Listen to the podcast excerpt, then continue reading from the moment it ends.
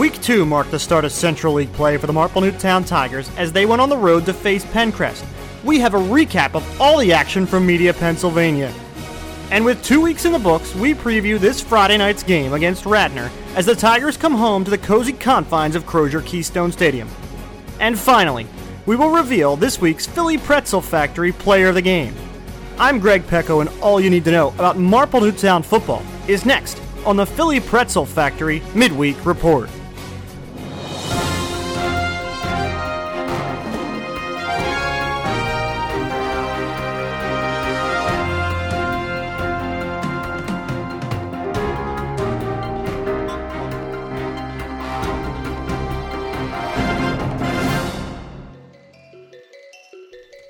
After the Marple Newtown Tigers won a turnover riddled game in week one, Coach Kicking and his team knew they would have to avoid turning the ball over in week two as they went on the road to open Central League play against a tough Penncrest Lions program. The Lions stopped the Tigers' offense on the game's opening drive, however, it was a punt by Marple Newtown's Riley Philman that would set up the game's first score. Philman's punt rolled out of bounds deep in Penncrest territory, pinning the Lions against their own end zone which allowed the Tigers defense to go to work. It's going to be a handoff off tackle, but not before the ball is loose. Marple Newtown jumps on it. Number 15, Dylan Conan gets on the board for Marple Newtown. That's Marple Newtown senior defensive back Dylan Conan with an early fumble recovery in the end zone as he gives the Tigers an early 7 0 lead. Later in the first, Penncrest found itself at the Marple 29 yard line, but was unable to convert on fourth down, turning the ball over to the Tigers' offense, which was poised for its first strike of the night.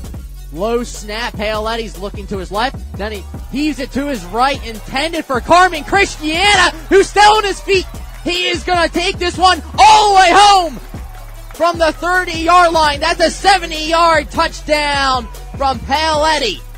Quarterback Anthony Paoletti connects with senior wideout Carmen Christiana for a 70 yard touchdown pass right there, making the score 14 0 in favor of the Tigers late in the first quarter.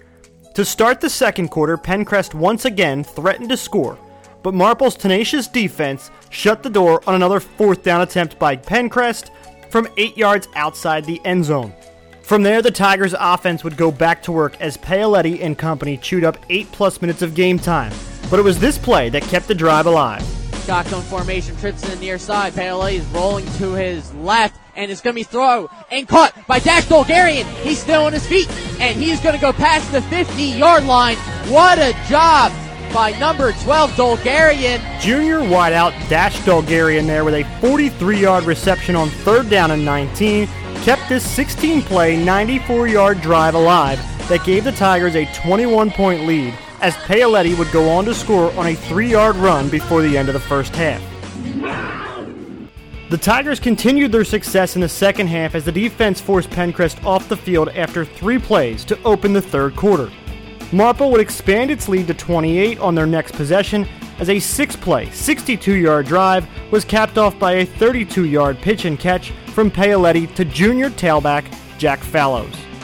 Penncrest eventually found the end zone on their next possession, but spotting the Tigers 28 points in the first three quarters proved to be too much for the Lions to overcome. As the Tigers scored once more on their way to a 35 14 victory, giving them a 2 0 record to start this young season.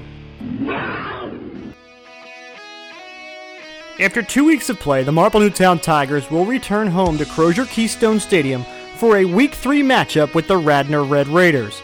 Radnor enters Friday night's game at 1 and 1 with the Red Raiders suffering a shutout loss last week against West Chester Henderson. Marple Newtown defeated Radnor 20 9 last season, and they have won five straight games over the Red Raiders, with the Tigers' last loss coming in 2010. The Tigers' all-time record against the Red Raiders stands at 30, 24, and 2, a mark Marple Newtown will look to further improve Friday night at Crozer Keystone Stadium. Kickoff is scheduled for 7 p.m. And once again, we end this week's report with our Philly Pretzel Factory Player of the Week. Our Philly Pretzel Factory co players of the week for week two are Marple Newtown quarterback Anthony Paoletti and defensive lineman Cooper Moss. Paoletti once again led the charge offensively for the Tigers as he threw for 200 plus yards, including two touchdown passes.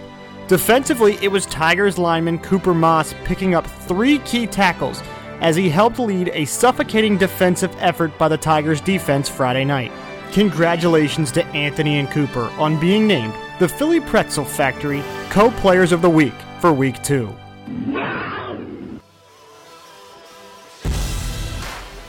That does it for this week's Philly Pretzel Factory midweek report.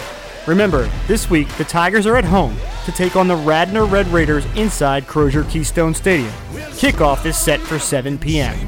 The Tigers Radio Network will carry the game live on MarpleNewtownFootball.com starting at 6:30 p.m. For all of us here at the Tigers Radio Network, I'm Greg Pecko. Thank you for listening, and go Tigers! Just forget the wins, it's the best to use.